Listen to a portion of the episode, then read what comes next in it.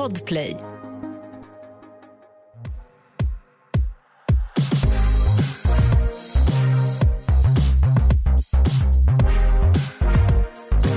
Det är torsdag och du lyssnar på succépodden Alla våra ligg med mig Alex.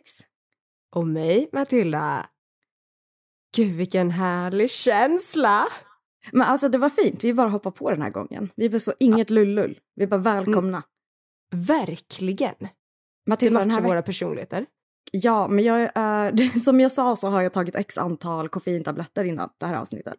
Ja, Jag är on the go. det är du verkligen. Jag gillar det. Jag vill bara hoppa på liksom, det faktum att det faktiskt är en form av kristen högtidsvecka. Många glömmer bort det eftersom vi bara tenderar just nu att gilla de här kristna högtiderna som innebär så god mat och paket och eventuell fylla. Alltså Alex, du älskar olika så här, högtidsdagar för mycket. Nej! Alltså har du inte hört Mac Millers den här när han säger “Everybody just wanna have a good good time, I think you know the reason why”.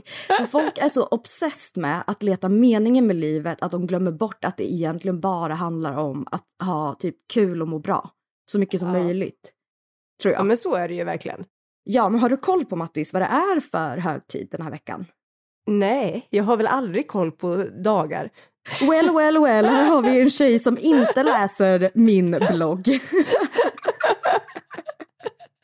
Nej, jag legat begravd i soffan i snart en vecka. Du är förlåten. Men jag kan tala om för er att det är fasta. Jaha. Som man ju glömmer eftersom den här sången och julen varar en till påska. Och sen så glömmer man bort att det kommer en vers till, men det är inte sant. För däremellan För kommer däremellan fastan. kommer fastan! Just det! Exakt. Men jag tänker Ja. att ekonomin, alltså så som det ser ut idag, alltså semlorna igår, det var de sjukaste priserna jag har varit med om. Vi spelar in det här alltså på onsdagen, eh, Mm. vilket innebär att det var fettisdagen igår. Mm. Eh, och eh, det var alltså rekorddyrt. Jag brukar mest bara äta semla för att vara solidarisk med liksom svensk kultur, men priset stoppade mig igår. Jag bara fuck that shit. Du käkar inga semlor? Nej, jag käkade kardemummabullar som min eh, Ja, svärmor men- gjorde. Det var bättre. Herregud, det är ju asgott. Jag vet, alltså det är verkligen nice. Men jag tänker på fastan, som sagt, alltså, jag tror att eh, liksom högkonjunkturen, eller vad det nu är, som Ja. pågår, eh, ändå liksom gör att vi tvingas fasta ifrån liksom goda saker som blivit för dyrt. Så du Eh. tänker att för en gångs skull så levde folk upp till och däremellan kommer fastan. Ja men verkligen, det blir så ofrivillig fasta där vi kanske kan få lite mer, vad ska man säga, eh, sympati för dem som fucking alltid har det så här. Alltså vi är liksom medelklass kanske, vi räknas till och vi är så, varför får inte vi, Var- varför kan inte jag köpa den här asdyra osten längre som jag har blivit bekväm med? ja. Helt plötsligt så står man där med så sin extra, det är Coops egna märkesost och bara mm, gott. Eh, men det är inte det jag vill prata om. Jag vill bara snabbt gå igenom att man kan fasta ifrån andra saker än mat. Vi är ju emot liksom att svälta sig själv Mm. eh, i solidaritet. Jag tycker det är en konstig grej vi håller på med rent generellt i massor av olika kulturer. Men jag tänker så här, saker, tre saker som man skulle kunna fasta ifrån för att boosta sitt sexuella, liksom, sitt, sex, sitt sexliv. Det Okej. är lufttryck. Jag tycker att vi Mhm. ska, liksom, om krisen kommer, elen slås ut, då kan ju vi säga bye bye till våra orgasmer om vi inte by now har lärt oss att hantera våra liksom, lustar med våra egna händer. Ja. Nummer Då två. kan jag säga till dig så här Alex, jag började med det redan igår tydligen. Ja, den dog på dig eller? Nej, jag tänkte att jag skulle vara lite så här, lite så här, ja men du vet, jag har ju varit hemma och varit sjuk, jag låter ju som en kratta just nu och eh, Det gör så- verkligen. Kalle jobbar ju sena kvällar nu för han har mycket jobb med företaget och så, så hade jag Mm. saknat honom så himla mycket under dagen. Mm. Så jag tänkte så här, nej men nu när han kommer hem ska jag väl vara lite så här, hej, alltså du vet lite, mm, så. Men jag hade ju inte pratat under hela dagen typ, så att när jag ska säga det där så lät jag som en kratta. Alltså jag, Alltså- jag bara, hej, hej! Alltså, och det rubbade hela den här sexiga stämningen kan jag säga. Så det blev du menar den, den sexiga stämningen som aldrig fanns där till att börja med? Den fanns i mitt huvud, okej?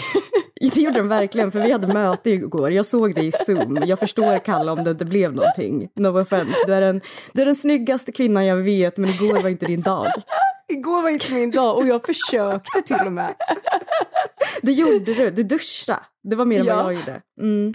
Men okej, så man ska, du tycker att man ska fasta från lufttryck? Ja, men en vecka. Alltså jag är inte emot, jag, jag är team lufttryck, men jag tänker så här, vi måste lära oss ta saken i våra egna händer. Sen tycker jag att vi ska fasta ifrån penetration. Eh, och eh, det är för både liksom, men för alla möjliga köns skull. Alltså sluta nu. Eh, dels så tror jag också för män att slippa den här pressen som jag tror liksom sätter upp någon så konstig barriär för njutning genom att hela tiden försöka tänka på något så här disgusting för att inte komma för fort. Mm. Eh, så jag tänker så här, gå all in på petting och Ja. kyssar. Och liksom så här, lek med värme och kyla. Alltså så här, Ja. reinvent sex utan penetration. Det tycker jag att vi ska pröva den här veckan. Eh, Mm. Och sen också softa ifrån porr. Ja. Ehm, och jobba liksom lite med fantasin, för så är det ju egentligen. När folk frågar så här, vilket är det mest känsliga organet eller liksom den mest känsliga punkten på kroppen? Hjärnan.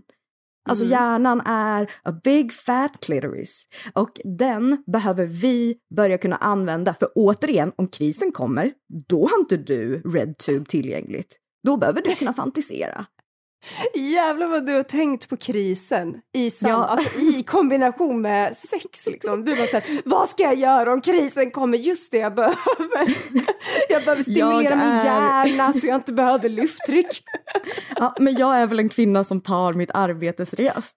Det gör du verkligen. Du ska Om någon. Jag om någon annan fokuserar på kriget så fokuserar jag på det här.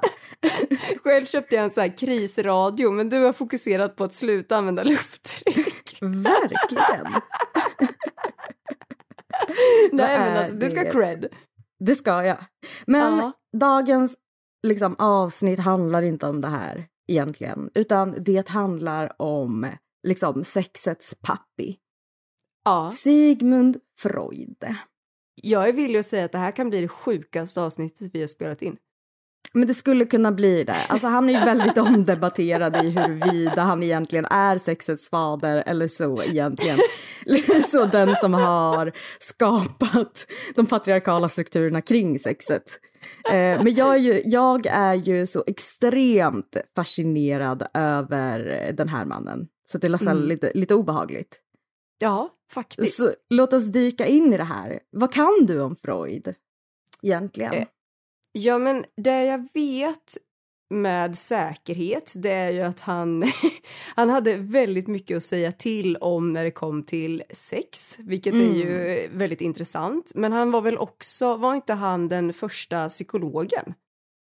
Alltså Sigmund Freud han föddes ju i Österrike Mm. eh, och det var 1856. Eh, han dog sen i London där han var verksam för alltså den längsta tiden. Det gjorde han 1939. Eh, Det som var med Freud, det var ju, jag vet, kan inte svara på om han var den liksom första psykologen, fast han var ju den första som tog fram den här lägg dig i soffan eh, psykologistilen och bara berätta. Mm. Eh, det var ju hans, eh, du är lite större bredd när det kommer till vad olika praktiker inom psykologi eh, innebär. Nej, men jag, jag har ingen aning. Jag har för mig att jag har hört det någonstans bara. Jag kan verkligen inte mycket om den här människan förutom att han är eh, väldigt speciell, eller var. Så jag tycker att det här ska bli jättespännande. Men alltså man, man förknippar ju Freud med vissa teman, till exempel så här att vara sexuellt bejakande, intressera sig för sidor hos människor som vi inte alltid är bekväma med. Eh, att uppväxtvillkoren kan ha påverkat liksom, den vuxnas sex, alltså, alltså inställning till sex, vilket ju är intressant, för jag tror verkligen på att eh, ehm, att saker som vi har upplevt i, i vår barndom faktiskt kan ha väldigt mycket med hur vi eh, eh, förhåller oss till sex och sexualitet. Där tror inte jag att han har fel. Eh, Nej, men där, det tror inte jag heller. Däremot så skulle jag vilja påstå att han har fel jävligt mycket. ja. Jag Ja. har eh, punktat upp de grejerna som jag tycker är mest intressanta när det kommer till just Freuds eh, syn på sexualitet. Mm. Eh, Freud är ju helt, eller var ju helt övertygad om att det fanns någonting som hette libido. Vi brukar prata om libido som um, hur... Um, vi, är alltså inte det just, åtrå? Men jag skulle säga att libido egentligen handlar om hur, eh, hur stort sexuellt behov en människa har. Uh -huh. Snarare. Eh, att man kan ha väldigt hög libido. Men, men det, det som eh, Freud menar på det är att libidon inte bara hör ihop med just sexualitet utan att libido krävs eh, för sex men även arbete och att uppfostra sina barn. Och därför så var ju han väldigt orolig att Freud skulle, alltså att, eller Freud, att människor rent generellt skulle ägna lite för mycket av sin libido till just att knulla. Eh, och då så han menade att man skulle ha typ så här sämre arbetsprestation för att Exakt, man hade för mycket skulle, sex i huvudet. Precis, det skulle bli li, en lite sämre förälder för att du har liksom tömt förrådet. Mm, mm. Och det tycker jag är eh, intressant, för jag brukar mest kalla det för liksom ork, rent mm. generellt. Vi har alla många... olika namn för det. Verkligen, och jag skaffar ju min libido genom koffeintabletter. Det är inget mer med det. Men någonting som jag tycker är intressant, det är ju att kvinnan lider av penisavund. Det är ju också en av Freuds teorier. Ja, det här är ju väldigt fascinerande teori tycker jag. Ja, men, men vad, vad, vad är dina tankar kring det liksom? Oj. Har du lidit av penisavund? Ja, en gång har jag faktiskt gjort det. Ja. Berätta. Det var när jag var på Bråvalla festival och det var en jävligt packad kille på festivalområdet som drog fram kuken och bara pissa och jag var så jävla kissnödig. Det var skitlång kö och de offentliga toorna eller liksom bajamajorna var jävligt äckliga just då. Eh, då kan jag säga fy fan vad gött det hade varit att dra fram en kuk och bara pissa nu. Nej men alla tjejor har suttit i, i en bil väldigt lång väg och varit oh. kissnödiga önskat att man bara kunde stanna vid en vägren och hänga skiten. Det är det enda vi vill ha den till. Och sen också när det kommer till urinvägsinfektion, i och med att urinröret oh. är längre på eh, snubbar med penis, vill jag också bara tillägga, så är mm. det mycket svårare för dem att åka på en urinvägsinfektion. Vi behöver bara sitta på en typ så kall bänk en sekund så är det där. Ja, då är det kört. Det är för jävligt. Men Freud menar på att, kvinn, alltså att någonting fattas kvinnor mm. i liksom, uppbyggnaden av kroppen och att vi då lider av avund för att vi utan den här penisen inte kan känna oss som hela människor. ja. Mm. Mm. Mm. Har du upplevt det? Nej. Jag har Nej. aldrig upplevt det. Alltså grejen är så här, jag tror att Freud var helt ute och cyklade här för jag tror att den enda anledningen till att kvinnor möjligtvis hade någon slags avund när det kommer till liksom det manliga könet är ju att man behövde ha den här penisen för att så kvalificera sig till att, jag vet inte, vara liksom eh, myndig, få rösta, mm. eh, få jobba, äga sin egen mark, köpa ett fucking hus gå själv på stan. Där tror jag avunden låg. Ja, för det är ju en jävla orättvisa, så det är ju inte så konstigt egentligen. Verkligen, verkligen. På tal om det, du vet att i ja. år har vi backat i eh, just jämställdhet. Vi tjänar mindre i år än vad vi gjorde för två år sedan, kvinnor. Ja, eh, vi är föräldralediga mycket längre i år, alltså förra året, än vad vi var för två år sedan. Alltså det är it's disgusting. Så vi behöver, alltså Freud får inte få för mycket luft i dagens samhälle och därför gör jag ett avsnitt om honom. Nej, men det är faktiskt helt sinnessjukt. Ett poddtips från Podplay. I fallen jag aldrig glömmer djupdyker Hasse Aro i arbetet bakom några av Sveriges mest uppseendeväckande brottsutredningar. Går vi in med hemlig telefonavlyssning och, och då upplever vi att vi får en total förändring av hans beteende. Vad är det som händer nu? Vem är det som läcker? Och så säger han att jag är kriminell, jag har varit kriminell i hela mitt liv men att mörda ett barn, där går min gräns. Nya säsongen av Fallen jag aldrig glömmer på Podplay. Hört om liksom, Oidipuskomplexet. Mm. För att jag pratar om det hela tiden. Ja, det gör du. Det är jättekul. Ja. ja. Eh, och liksom, Freud han tänkte att människan var liksom medfött eh, liksom medfödd incestuös. Mm. Eh, och det kallade Freud för barnets oidipuskomplex. Eh, liksom, jag har inte tid att dra hela den liksom, grekiska mytologin för er när det kommer till vem Oidipus var och så vidare. Men han dödade sin farsa för att han var sugen på sin morsa kort och gott. Ja, men det var en bra Eh, kort förklaring faktiskt. Visst. Ehm, Mm. Freud i alla fall menade på att, eh, att ungefär vid 3 till 5 års åldern så började liksom pojkar vilja ha någonting som påminde om samlag med sin mamma och att flickor vill ha någonting som påminde om det med sin pappa. Alltså man blir kär i liksom. Men, men just när det kommer till, eh, till tjejer så vill de liksom ha eh, vill de tydligen ligga med sin farsa för att de eh, vill kompensera för sin avsaknad av penis. Man börjar tydligen sakna den väldigt tidigt. Den där avsaknaden av kuken är brutal tydligen alltså. Verkligen. Men jag gillar att leka lite med oidipuskomplexet. Alltså i teorin, vill jag Ja. bara. Absolut inte i praktiken. Men det, där liksom Freuds teorier bygger på att tjejor vid den här åldern blir väldigt så här, pappakära och pojkar blir väldigt mammakära. Och så, så där kan jag gå med på. Inte att man vill ligga med sina föräldrar, men just att, att man blir liksom mammig eller pappig. Jag tänkte på det, du som har barn. Ja. Nu menar jag verkligen inte i ett sexuellt, alltså det är inte det jag tänkte nu, men, men kunde, kunde du uppleva att det blev lite så att, eh, att någon av dem blev lite mer mammig eller lite mer pappig vid en viss ålder? Ja, alltså det är det som är så himla intressant. Därför för att mellan den här åldern så var verkligen Lia så extremt pappig och Tristan var väldigt mammig. Eh, Ja. Sen vet inte jag liksom vad det handlar om, men jag tänker att om vi skulle ponera att Freud har rätt i sin teori så borde väl de som eh, sen liksom utvecklas, alltså jag, jag kan, hur säger man rätt? Alltså jag, du vet att vi typ fick semi-skäll, alltså semi-ris, semi-ros av en homosexuell snubbe i DM. Aha. Eh, finally. Alltså jag har Ja. väntat på bögarnas åsikt så länge. Ja. Men nu vet inte jag riktigt hur jag ska uttrycka mig. Men homosexuella personer, borde inte oidipuskomplexet vara omvänt då? Om hans teori skulle stämma. Alltså som i att pojkar som är homosexuella får en crush i sin pappa mellan tre och fem. Ja, om man utgår ifrån Freuds teori så borde det väl vara så antar jag. Men det är ju det vi gör nu.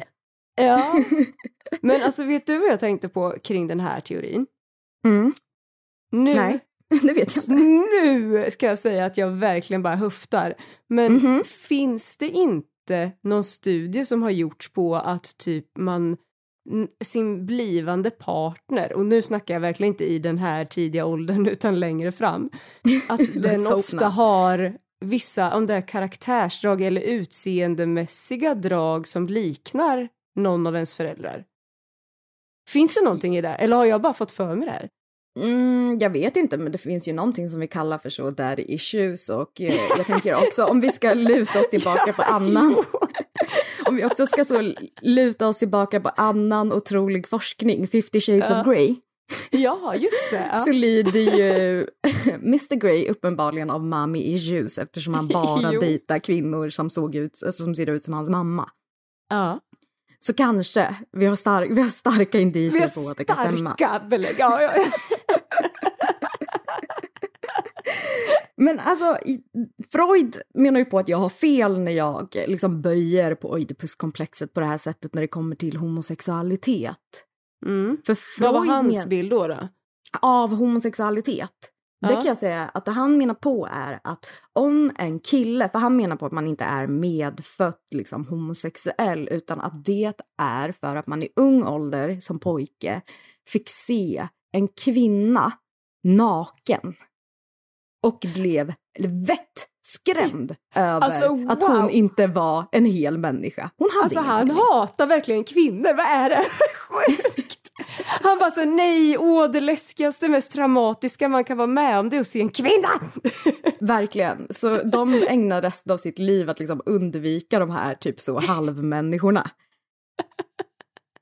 Ja, ja. Men om man vände på det då, om det var en, eh, en kvinna som eh, blev kär i en kvinna, var det samma Mm. sak då att de hade sett Eller, Nej. Att, nej, Nej, det var inte samma sak. Nej, för då kommer vi tillbaka till det här penis av unden.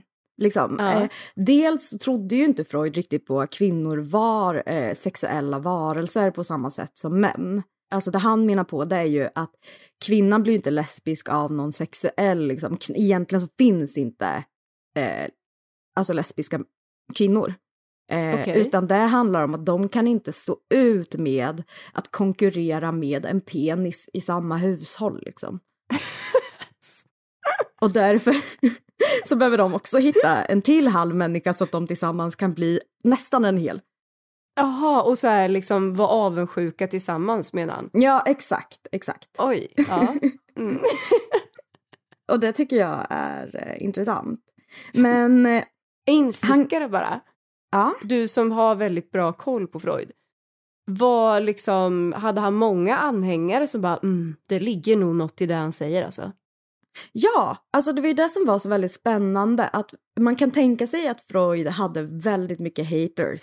Alltså, Mm, mm. vi består ju 50 procent av kvinnor. Men han var ju väldigt högt aktad och i och med att han också liksom var verksam i London, det var ju en grej att komma ifrån typ lilla stryke, komma till London och slå igenom på det sättet som han gjorde. Ja. Ehm, så han hade ju alltså kraftigt stöd för sina teorier väldigt länge. Och sen också, du får ju tänka på att vi pratar liksom 1800-tal. Eh, Men jag alltså, tycker se- ändå det är förvisso- sorgligt, vad fan. Ja, men det är klart att det är sorgligt. Fatta hur länge kvinnor har berövats på sin sexualitet. Det är helt Det är helt sinnessjukt. sinnessjukt. Eh, men Freud eh, pratar om ett tillstånd ofta som kallas för eh, neuroasteni. Eh, Mhm. och, och det liksom påminner om dagens diagnos, typ utmattningssyndrom. Ja. Eh, och då menade Freud att det var liksom resultat av att den sexuella funktionen var överansträngd. Eh, och det var främst genom liksom allt för omfattande onani. Oj, ja. Så jag är körd, tyvärr. Speciellt efter den här veckan. Alltså fatta vad sjukt om så här Mm. Chefer i dagens samhälle verkligen trodde på det här. Och så, så Mm. ringer en anställd och bara så här, vet du jag har fått utmattningssyndrom och jag kommer behöva sjukskriva mig en längre period. Och han bara, nej, har du pullat för mycket nu igen? Nej, nej, jag visste att det här skulle hända, jag visste det, fan. Nej men alltså det är ju det, det är ju det. Jag har ju gått in i väggen totalt. Ja. Så jag kommer att ringa till Bauer nu. Men alltså satte det. han något så här, eh, satte han någon, någon mängd liksom, hur många antal timmar får man? Mm. Nej, jag tror att det var rätt oklart egentligen. Men, men, men det han pratar också... så här, om du hade symptom för utmattning, då var det liksom så här, nej, då har du gått för långt. Mm. Men han kan ju också ge fler diagnoser. Mhm. Eh, till exempel så fanns det någonting som han kallade för ångestneuros. Mm. Eh, och det hade ju såklart också ett samband med den vuxna sexualitet. Det är ju Ja, inte, det är inte, han är ju inte helt ute och cyklar. nej, nej, Eh, nej.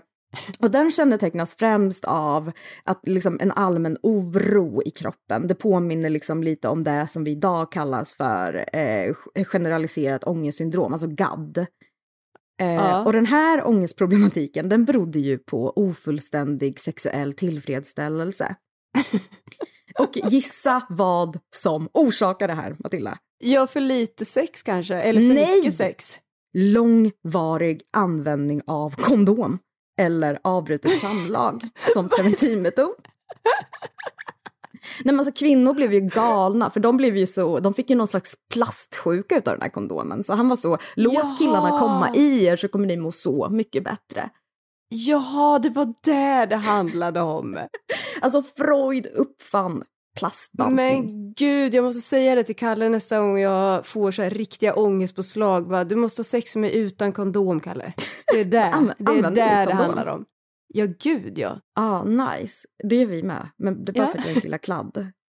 Nej, jag gillar ju inte kladd och jag gillar inte hur jag blir på hormoner. Så Jag får, jag får, jag får liksom generaliserat ångestsyndrom, a.k.a. GAD, av att behöva resa mig upp, efter samlag utan kondom, hålla liksom händerna fast stadigt under liksom pullan och så vagga ut som en pingvin till Men toaletten. snälla, det värsta är att det hjälper ju inte ens. Alltså man gör en jävla hjälteinsats, ändå rinner kladdet ut åt helvete liksom. Mm, åh, Hur många ställen finns det för att ja. Ja. man sitter ju verkligen och trycker allt vad man har. Man bara... jag bytte lakan idag, goddammit. Men okej, så han menar att gadd, det Mm, liksom grundar sig i att man har kondom för mycket helt enkelt när man har sex. Ja, och man får inte tillräckligt mycket av den heliga säden i sig så att man Wow. kan liksom få låtsas att man är en, en hel människa. Men alltså Eh. älskade han sin kuk så mycket? Eller älskade han kuk rent generellt? Gumman, alla älskade hans kuk och han Ja. älskade kuk rent generellt också. Eh, Men han har ju såklart tankar om onani också. Mm. Mm.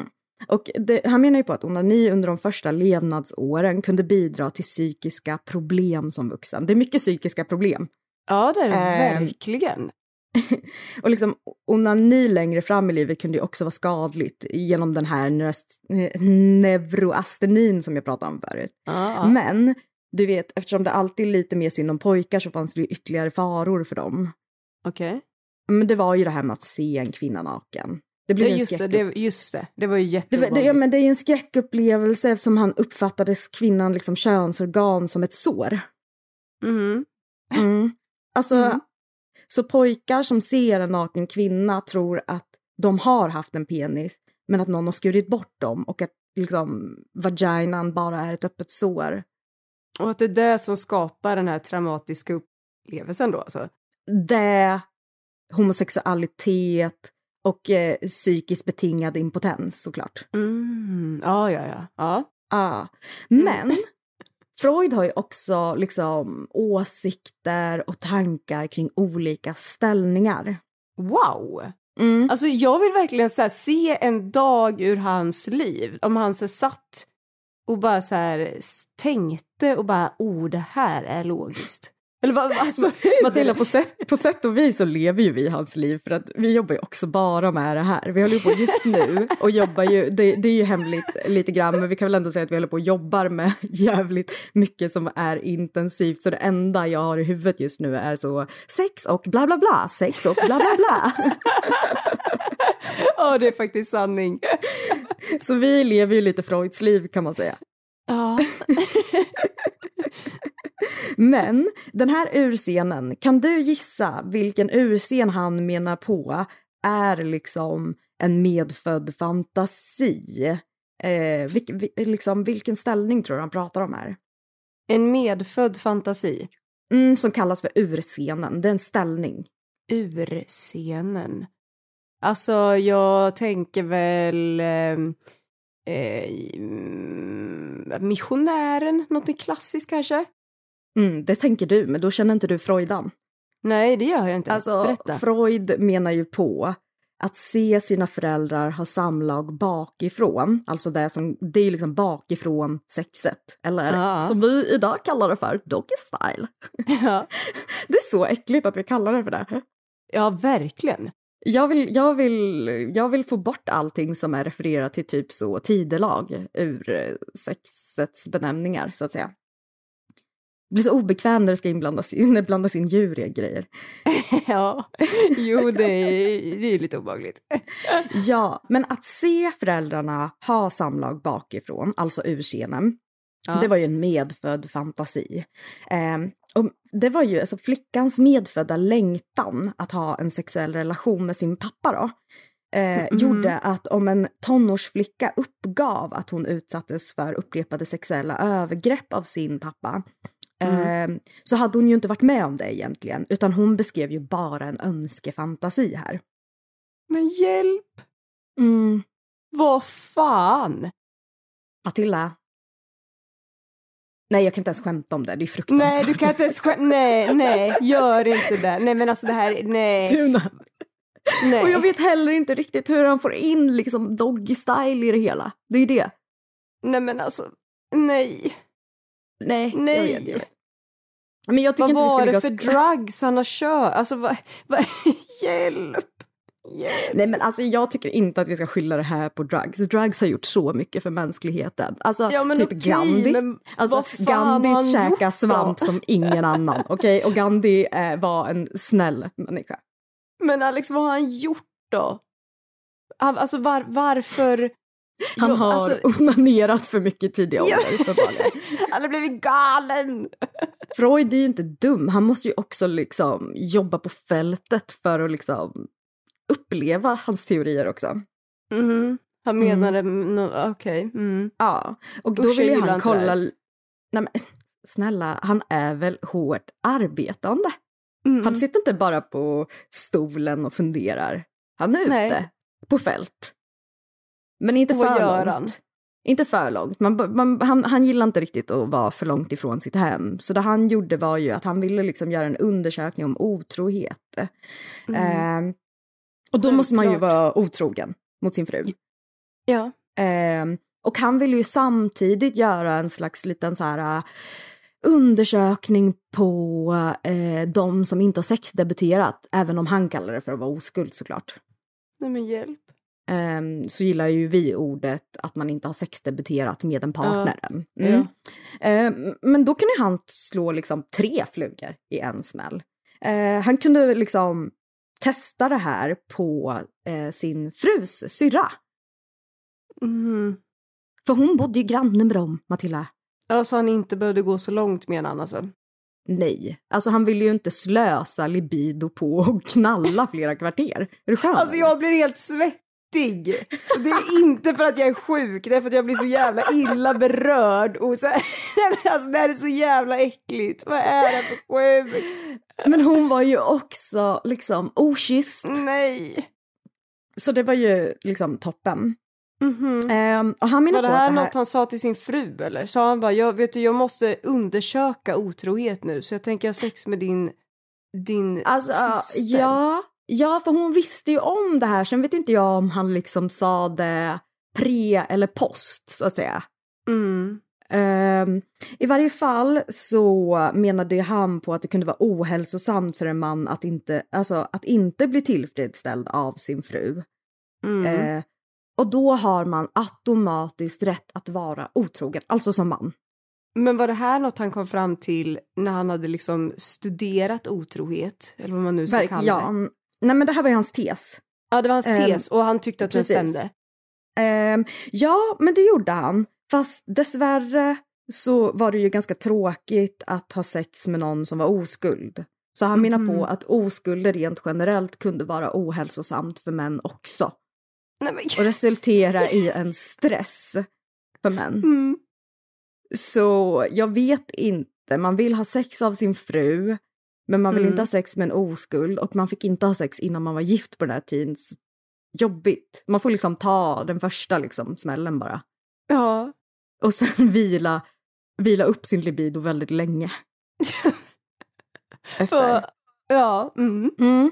Ehm, ja, men systern då har senare vittnat om att hon liksom led av den här typen av relation och också hans eh, fru. Mm. Men jävla champ som ställde upp på en väldigt eh, lös teori, tycker jag. Mm. Ett poddtips från Podplay. I fallen jag aldrig glömmer djupdyker Hasse Aro i arbetet bakom några av Sveriges mest uppseendeväckande brottsutredningar. Går vi in med hemlig telefonavlyssning och, och då upplever vi att vi får en total förändring av hans beteende. Vad är det som händer nu? Vem är det som läcker? Och så säger han att jag är kriminell, jag har varit kriminell i hela mitt liv men att mörda ett barn, där går min gräns. Nya säsongen av Fallen jag aldrig glömmer på Podplay. Jag är ju som sagt var generös, känner jag. Så att jag har ju sparat absolut bästa till sist. Ja. Jag sitter här och håller i mig. Kör. Men det är Freuds bästa quotes om sex. Mm. Yay! Wow! Och eh, då tänker jag att jag börjar med eh, en riktig going. Mm. Och den är så här. Jag kommer att läsa dem på engelska. Mm. Eh, för att det är så de står.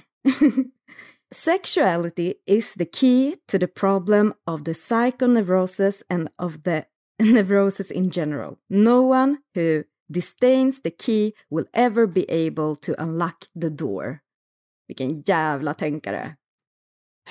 Du vet i början av avsnittet när jag sa var inte han typ första psykologen? Jag tar tillbaka det. Jag tror fan inte han Mm. kan ha varit det. Glöm Men lyssna- allt jag sa. Jag har en helt ny bild av Freud. Mm. Mm, mm, mm. Mm. No one who has seen a baby sinking back satisfied from the breast and falling asleep with flushed cheeks and a blissful smile can escape the reflection that this picture persists as a prototype of the expression of sexual satisfaction in later life. Alltså han menar alltså på att alltså man njuter av sex för att man en gång har snuttat på sin mammis tutte. Jaha, så bröst tyckte han om? Mhm. Ja. Alla gör det, Mm. uppenbarligen. Ja. Så nu tycker jag synd om mina barn som inte fick uppleva amning. Sorry, you guys. Men alltså, han, han också, jag ska göra ett försök att översätta på svenska här nu. Mm. Vi mm. vet mindre om sexualiteten hos små tjejer än hos pojkar. Men vi behöver inte skämmas över det här eftersom att sexlivet av vux, alltså, hos vuxna kvinnor är liksom, det är dark continent för en psykolog. Mhm. Mm. Alltså vi behöver skit i kvinnor. Psykologer kommer tjäna pengar på det här sen. Ja. Mm, mm, mm, mm, mm. Här är också Men, deep. A man's, alltså en, en mans heterosexualitet vill inte, alltså vill inte stå ut med någon homosexualitet och vice versa. Alltså, de kommer aldrig mötas, homosexuella män och heterosexuella män. Mhm.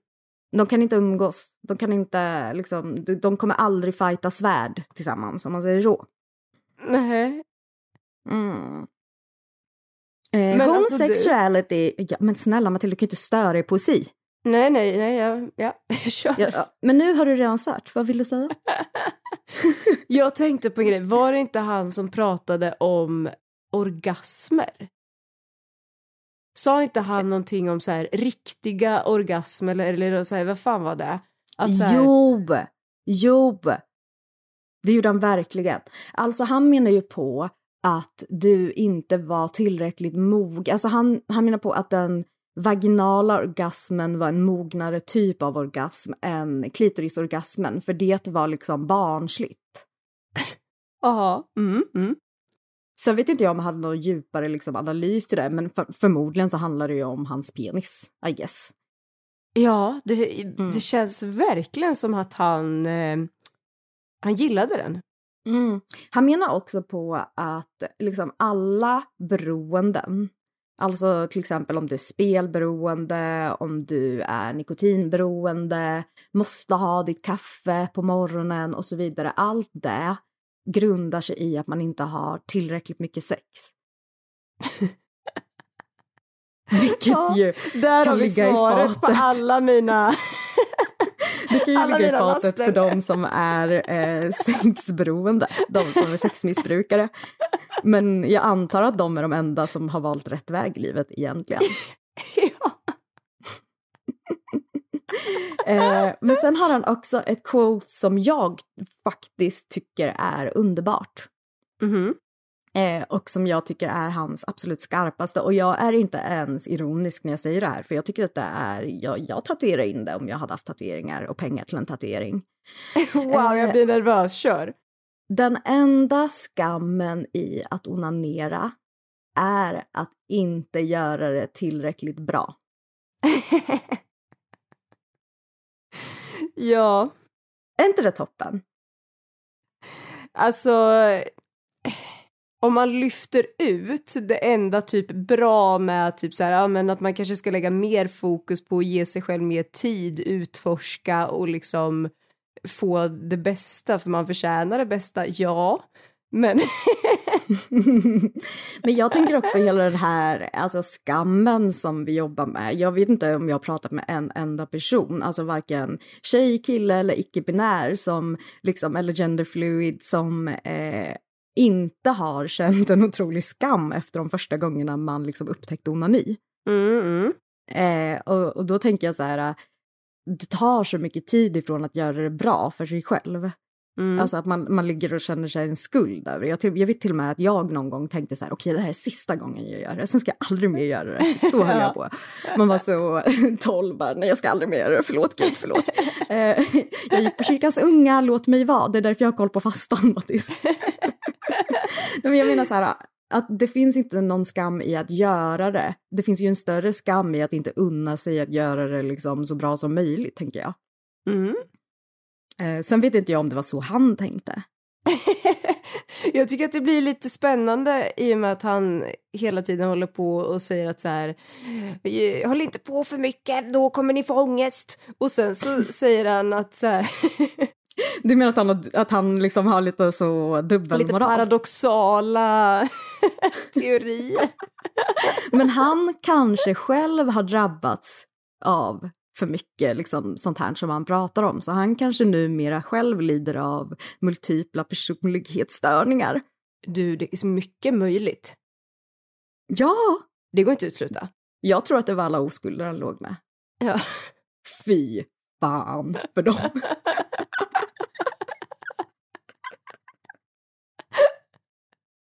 Jag orkar inte, det går inte, vara, det går inte ens att vara seriös längre. Nej, men, alltså jag kommer drömma så sjuka mardrömmar efter det här. Alltså min historia om Freud är slut nu. Ja. Men jag tyckte att den var fin. Ja. Vad har du tagit med dig ifrån det här avsnittet? Ehm, eh, jag är rädd. Det är en känsla jag tar med mig. Eh, Men du behöver inte vara rädd för att du kan läka ditt öppna sår med din mans penis utan Just kondom. det. Det är det första jag ska dra iväg till sms nu direkt efter inspelningen. Älskling, ingen mer kondom nu framöver. Tack. Han bara åh nej. Fan men ta alltså- dig Freud. Nej men alltså jag har tagit med mig väldigt mycket så här sjukt att jag eh, visste inte att det fanns så här otroligt mycket sjukt om honom. Mm, mm. Och jag har ju lärt mig att jag kommer att behöva spara pengar som fan för mina barns psykologräkningar i framtiden med tanke på att de varken har ammats, de har absolut råkat se mig naken. Nej Äh, fy fan vad sjukt alltså. Jag och Petter är inte ens gifta. Nej men Alex. Det är... Nej, det, det, det här kommer kosta. Det kommer bli nästa års födelsedagsgåva. Det kommer inte vara en swish till din drömhund utan det kommer vara till psykologkostnader framöver. Verkligen, men alltså kan jag bara få återkoppla till liksom eh, insamlingen? Ja men alltså snälla gör det. Ta ut din ilska nu. Jag vet att du vill. Ja, men jag är så det är som att folk inte ens bryr sig om pomeranians längre. Eller om mig. Kan du inte berätta vilket belopp vi är uppe i? Mm, det kan jag absolut göra. Vi är uppe i 145 kronor. Men va? Är det så mycket nu? Sist vi pratade var det inte så mycket. Ja, men jag råkade ju gå ut och vara aggressiv på Instagram. Det var jag. Och då hände det grejer. Ja, men det klirrade in några tior. Ja, jag är impad. Ja, och vill du veta vad de följarna är? Ja, jättegärna. Riktiga jävla hjältar. Ja. De vill att den här hunden ska få ett härligt liv på en stor äng på landet och nära Nej, till jag menar natur. Mm, men det är, jag tror att jag behöver liksom förklara mer för att folk verkar inte förstå allvaret i det här. Jag tycker Alltså, att du ska folk- göra en video och lägga upp alla dina bästa argument. Jag ska göra som video med mig som kastar en pinne utan att en hund hämtar den. Alltså bara så Ja! sad clips Och sen liksom. Så Här hade kunnat- så avslutas det med så här slow motion när du går framåt på kameran och ser ledsen ut och så här, det här hade kunnat få ett lyckligt slut. Men det får det inte tack vare er. Nej men gud vad kul. Nej, men alltså så här, under pandemin så liksom köptes det valpar som aldrig förr. Mm. Mm. Det läggs ut alltså nu, när folk måste börja gå till jobbet igen. Alltså, det läggs ut typ 18 jävla annonser varje dag på Blocket där det är så på grund av familj, ändrade familjesituationer. Man bara du, det har ingenting med din familjesituation Det handlar om att du inte har någon framförhållning. Eh, så måste vi sälja av våran älskade lilla pomeranian. Eh, Så att det ligger så mycket försummade hundar och alltid står det typ så här, han får vara själv för länge. Eh, men hon har ingen som leker. Eh, hon har ett jättestort närhetsbehov och vi kan inte ge det till henne för vi måste jobba. Men det är så fruktansvärt och jag blir så ledsen så jag ligger ju och läser Blocket och gråter för alla de här pandemidjuren och hundarna. Och jag har ju kommit Mm. till det här stadiet där jag eh, verkligen skulle kunna liksom, ta hand om en hund för alltid. Ja, Eh, specifikt en gullig. Alltså, jag är alltså- lite rädd för hundar egentligen, fast inte små, gulliga, fluffiga som påminner om katter. men vet du vad jag tänker? Nej, Vi har ju garanterat någon lyssnare som är i just den här situationen nu och har skrivit det här inlägget. Vet du vad? Då tycker jag att du ska göra så här. Kontakta Alex och säg så här. Här. Den här gullisen förtjänar ett fint liv med mycket uppmärksamhet och kärlek som den är i behov av. Den förtjänar att bo hos någon som har en långgrund sandstrand. Ja. Så att den här lilla hunden kan leka i vattnet utan att drunkna. Ja. Den förtjänar att få springa på ängen som är precis utanför mitt hem. Ja. Och jag förtjänar den. Jag förtjänar ju det här mest av alla. Herregud, du har fyllt år! Jag har verkligen fyllt år, det har jag Och gjort. det- Glöm det inte att jag har fyllt år. Det är Och det är bara- faktiskt din se. födelsedagsmånad fortfarande så att den är inte slut än vet, vill jag tillägga. jag vet. Det är bara en vecka kvar på den. Det är bara Mm. en vecka kvar. Och så börjar mars och det är min dotters födelsedagsmånad. Men jag tycker lite att den tillhör mig med för att det var jag som födde henne då. Så jag... Ja, hon kan ju också önska det här. Mm, det kan hon.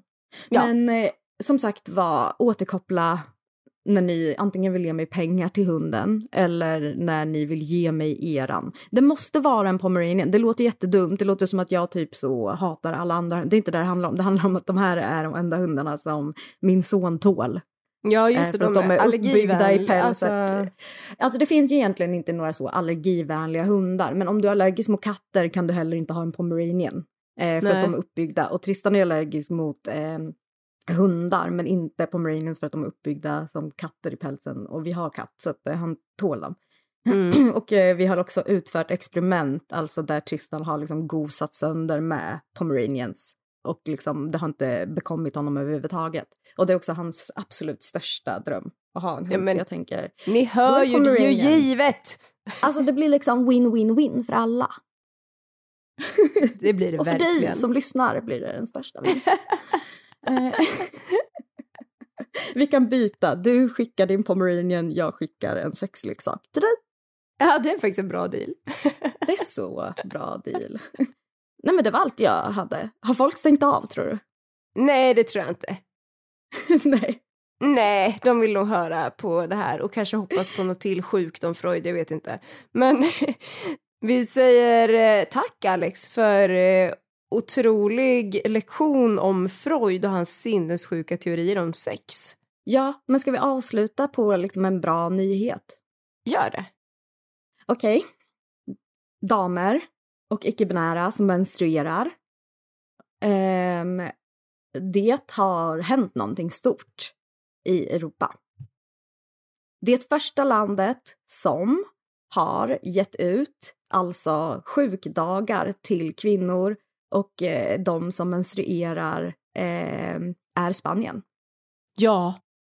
Mm. Så nu kan du, om du har, du behöver inte ens ha det som diagnos, då får du tre eh, sjukdagar reserverade för dig eh, när det är som värst. Och är det så att du är en sån eh, människa som mig som har knullat mycket med kondom och har det som kallas för PMDS, alltså enligt Freud, Mm. du vet man blir koko under eh, eh, ja, men har du PMDS och har det som diagnos, då får du sju dagar. Ja. Betalda, mind you. Ja. varje månad. Ja, det var faktiskt eh, jättefint att eh, lyfta det.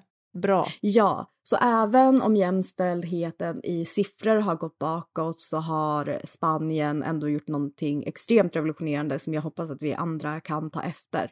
Ja, verkligen. Ja, det är så riktigt ska stort. alltid- Ja, men det är också så typiskt eh, svensk, alltså svenska läkare och medic- medicinare att vara så. Att ha mens är inte en sjukdom. Man bara, nej men varför känner jag mig svinsjuk då? Ja, det där är jävligt intressant och det är också intressant när det är män som står och säger det. Alltså vet du, jag tycker det är så fascinerande. Man bara, nej men då kanske du ska testa min fucking mensvärk en dag och se om du överlever. Alltså, visst, man kan bli så arg. Nej, men jag blir också lite så här, de bara, eller, men det, det är ju också det att de allra flesta kvinnor går ju runt med någon liksom, form av endometrios. Eh, vi- vilket ju också är så, det är en sjukdom. Men, Ja. men eh, eh, det, är så, det är liksom också så här varför, eh, varför har vi mens? Jo, men det är ju för att vi ska kunna skapa liv, ge oss en fucking break. Ja, Ja. Men eh, vi avslutar här och det var jättefint att prata med dig Mattis och eh, att spela in. Samma. Verkligen, och vi hörs nästa torsdag. Ja, eh, hör gärna av er till oss om ni har någon annan idé om sexfasta, liksom. en fasta som kan boosta ditt liksom, sexuella välmående. Så kanske vi postar det i våra stories. Ja, verkligen. Kul. Jag vet, jag är så rolig. Otroligt. Ja men grymt! Puss och kram! Puss hej! Hej!